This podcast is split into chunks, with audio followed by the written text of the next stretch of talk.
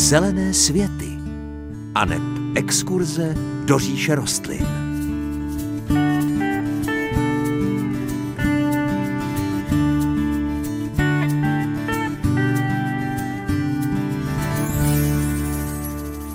Pěkné páteční dopoledne nastává opět čas pro zahradnický magazín Zelené světy.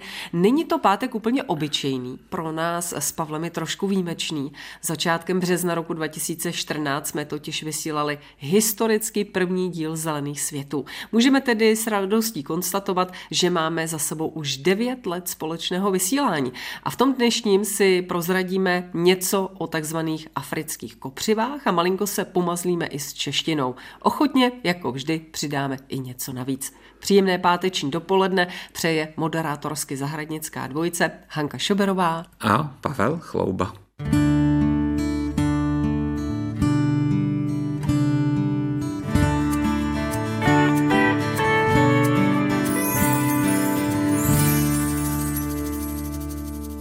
Sešly se nám opět vaše dotazy, pojďme na ně odpovědět.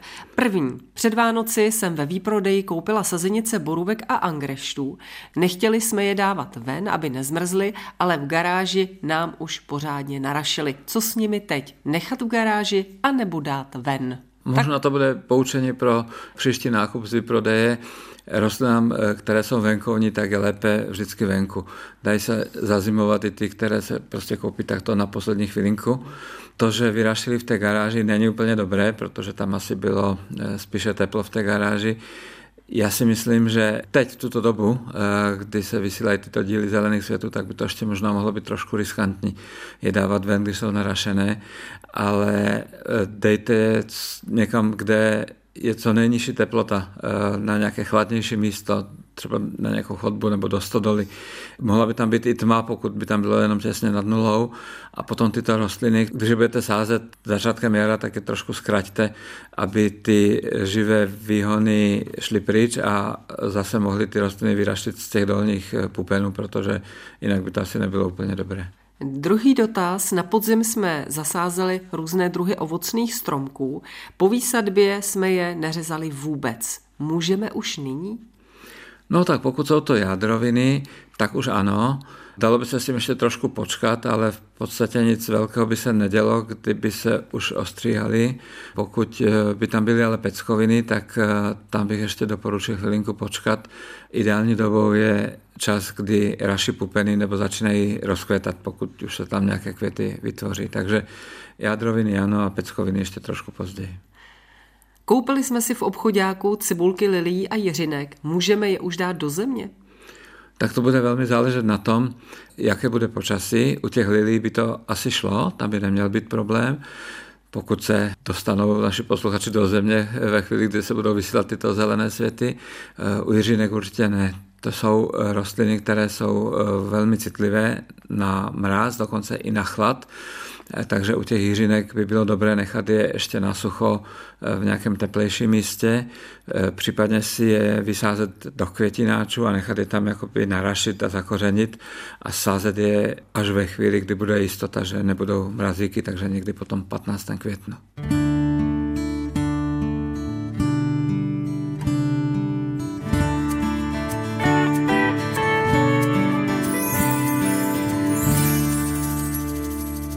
My jsme nedávno v Zelených světech mluvili o topolech a dneska tu pro vás máme další strom a tím bude jasan. Pavle, existuje jich více druhů?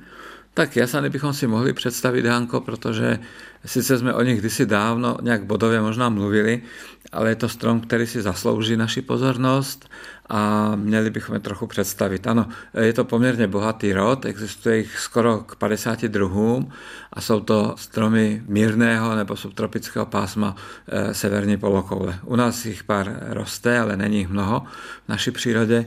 Většina z nich roste v Evropě, v Asii a v Americe a nejvíce druhů jasanu roste v Číně. Tam by mělo být kolem 20 druhů.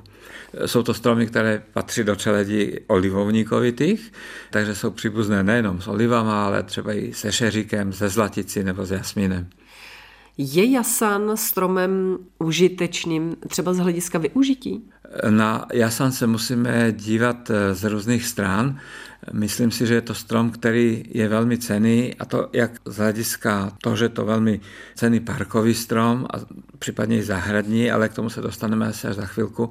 I ty ostatní významy jasanu jsou eh, velmi silné v některých situacích. Třeba eh, z listu jasanu se dá získat zelené barvivo, které je velmi stabilní ze semínek eh, se dá lisovat olej, který se eh, kvalitou dokonce může přibližovat oleji slunečnicovému, takže asi dobrý olej.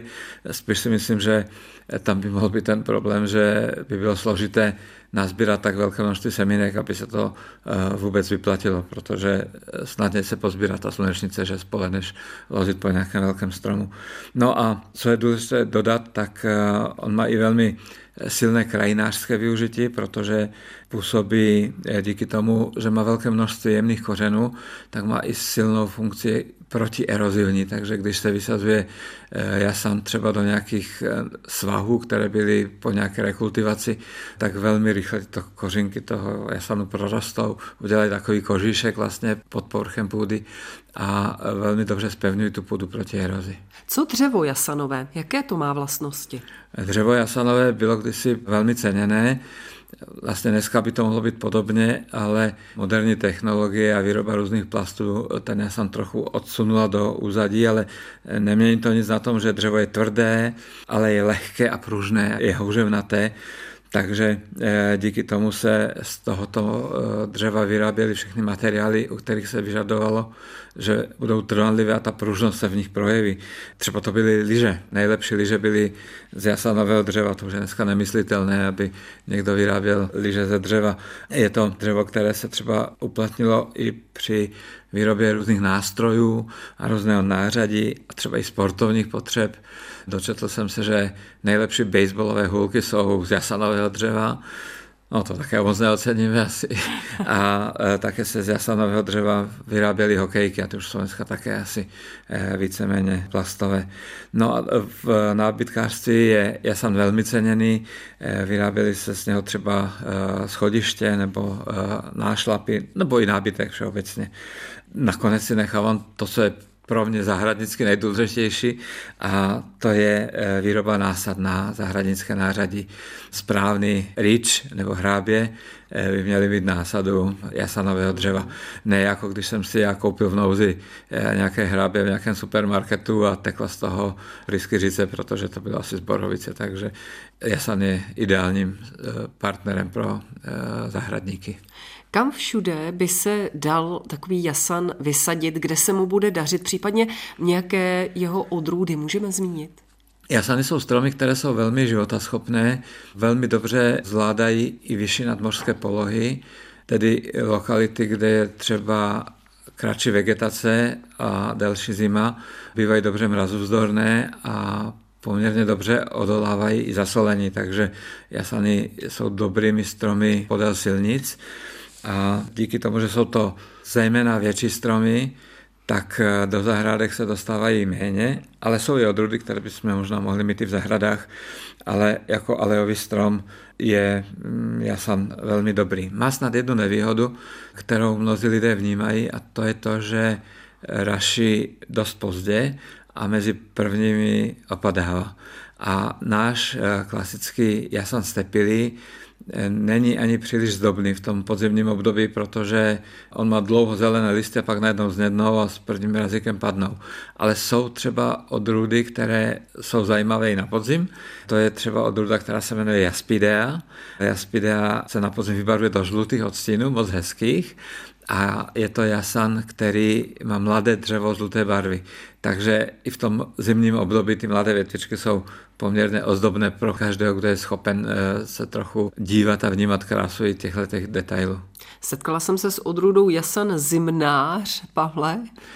Jasan zimnář, to je eh, velmi zajímavý strom, ze kterého se eh, získává taková jakoby nasládla šťáva. Je to strom ale velmi teplomilný a vápnomilný. Nachází se dokonce ve volné přírodě na několika lokalitách eh, na Slovensku a v Maďarsku. U nás se ve volné přírodě nevyskytuje. Místy se jasan zimnář v naší přírodě dá vidět, ale je to eh, až druhotný výskyt, není to úplně přirozené pro něj. Ale jak jasan zimnář, tak jasan stepilý má dvě odrůdy, které eh, by mohly zajímat i majitele malých zahrádek, protože vytváří menší kompaktní stromy s kulovitou korunou. Není tak úplně malinkatý, jak se někde píše, ale je podstatně menší, než jsou všechny ostatní jasany. Takže kdo má rád takové ty souměrné tvary a na zahradě jenom méně místa, tak jeden z těchto dvou jasanů si podle podmínek může na svoji zahradu také vybrat.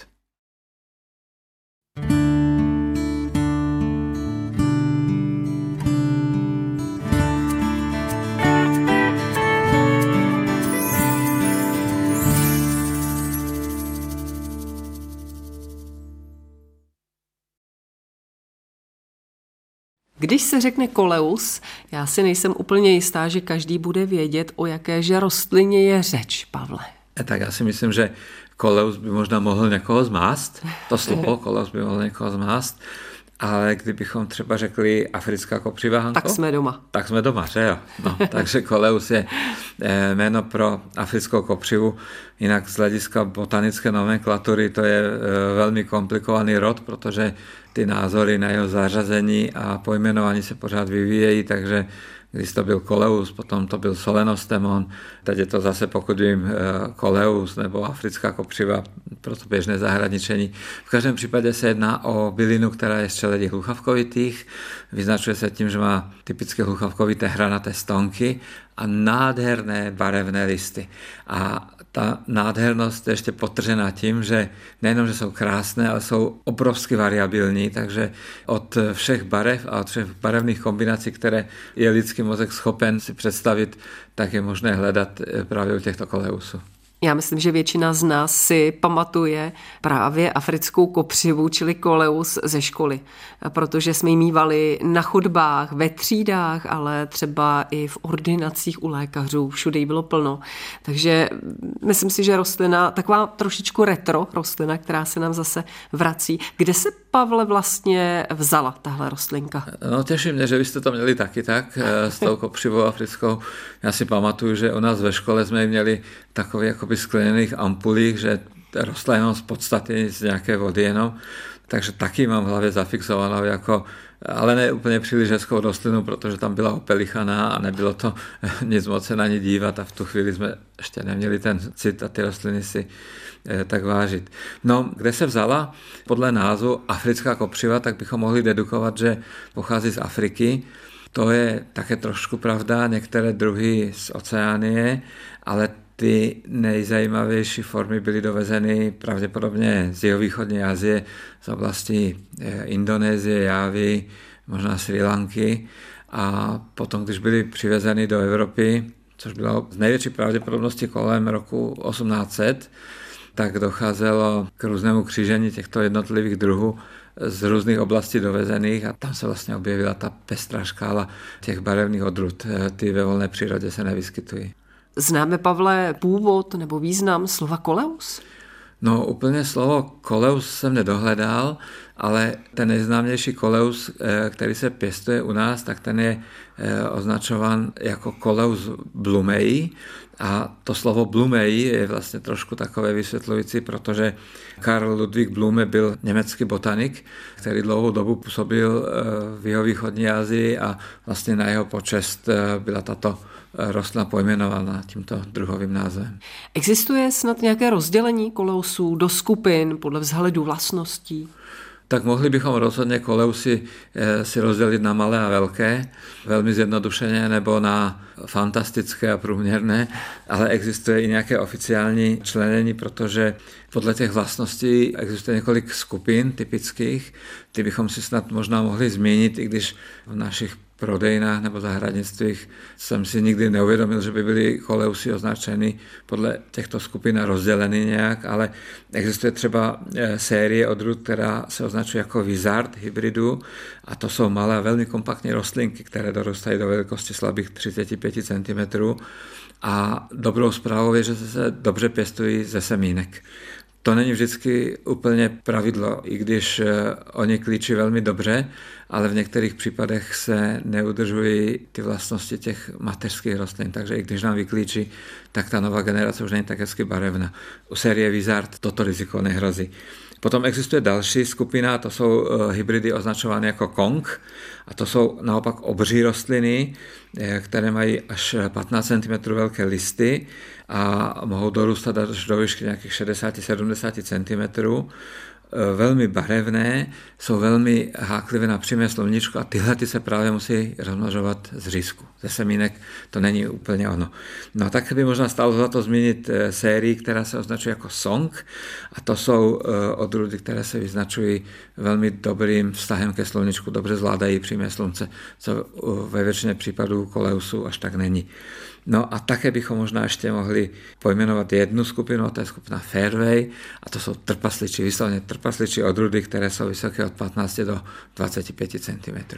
Jaké jsou zásady pěstování africké kopřivy? Africká kopřiva je rostlina, která není vůbec náročná. Kdyby byla, tak eh, bychom ji neměli v těch třídách, v těch ordinacích. Zejména druh, a to je potřeba si uvědomit, eh, který není úplně vhodný na eh, slunečná stanoviště, až tedy na tu výjimku těch odrůd, které se označují jako kong nebo nějaké jiné.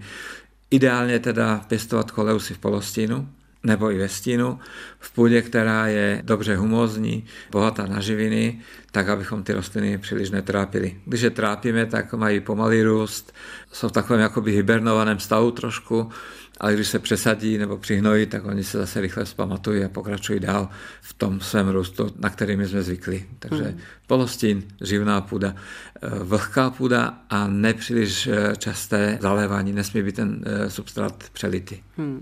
Zvládneme si africkou kopřivu namnožit? Zvládneme to velmi snadno. Dá se to i z těch semínek. Semínka se dají pořídit i v zahradních centrech a v zahradnictvích. Obvykle z nich vyroste pestrá směs různých variací, ale jak jsem řekl před chvilinkou, rostliny, které se pěstují ze semínek, tak to nejsou ty, které by měly ty nejfantastičtější barvy, takže tyto super atraktivní odrůdy je potřeba si zakoupit eh, v zahradnictví, třeba potom jednom kousku a potom už je poměrně snadné je množit. Eh, stačí je dát do množitelského substrátu anebo jenom do skleničky s vodou a oni tam za krátkou dobu hezky zakoření. Myslím, že eh, co se týká toho pěstování, tak bychom ještě možná mohli změnit Hanko to, eh, že jim svědčí nůžky nebo zaštipování, protože pokud se nechají africké kopřivy růst, tak Zejména u některých odrůd by se mohlo stát, že budou dlouhé, vyčouhlé a nemoc hezké, takže je dobré jednou za čas během toho roku zkrátit ty vrcholové výhony, ty dát třeba do té sklenice s vodou a namnožit se si nové vlastně rostliny, zakořeňují moc hezky. Kdybychom měli něco říct, Pavle, k množení z výsevů? Tak to množení z těch semínek je velmi snadné, klíčí dobře takže budeme vysevat na množitelský výsevní substrát. Můžeme malilinka to přisypat jemnou vrstičkou eh, toho substrátu, ale ta musí být opravdu velmi, velmi jemná ale hlavně, co je důležité, je dobře si načasovat ten výsev, protože kdybychom eh, s ním spěchali, tak ty rostliny v tom zimním a tmavém období by se nemusely vyvíjet úplně moc hezky. Pokud je chceme mít na výsadbu nádob nebo eh, do zahrádky na záhon, ideálně načasovat výsev zhruba na 8 až 10 týdnů před očekávaným termínem výsadby na zahradu. To je ideální doba. A možná bych se s touto Eh, moc hezkou rostlinou rozloučil jedním citátem, který jsem vyhledal na stránkách eh, Mezinárodní asociace pěstitelů afrických kopřiv, kde se o těchto rostlinách píše doslova Koleusy jsou skutečné drahokamy, majáky zahradnické vytříbenosti.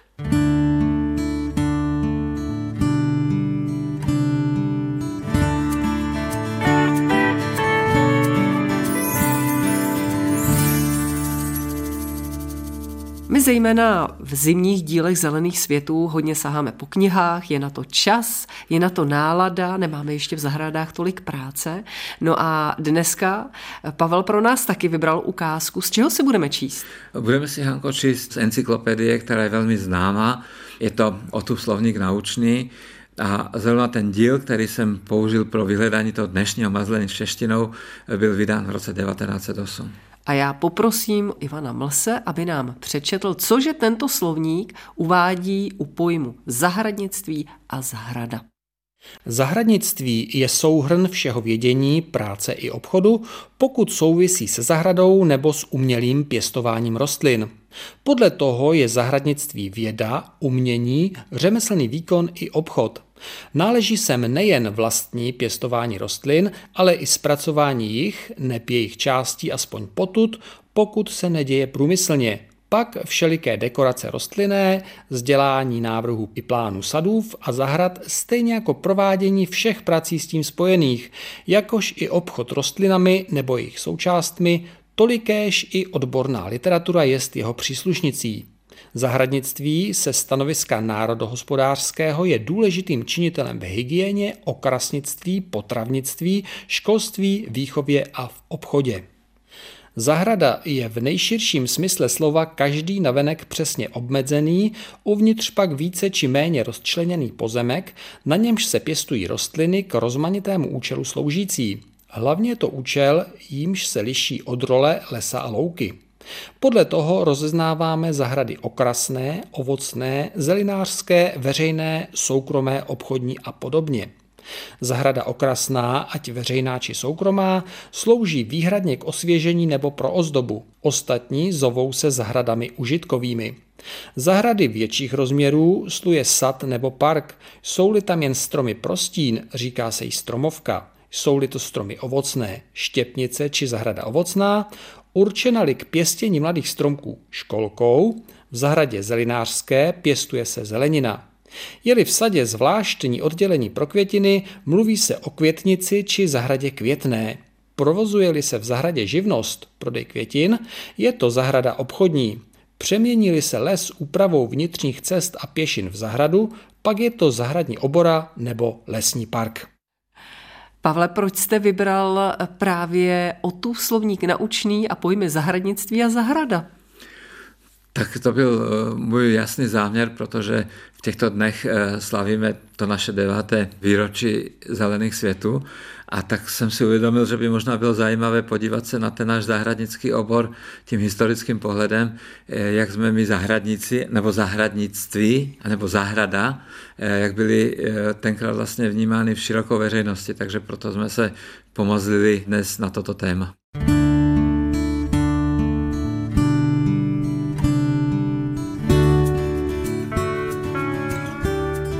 To už je z dnešních zelených světů všechno.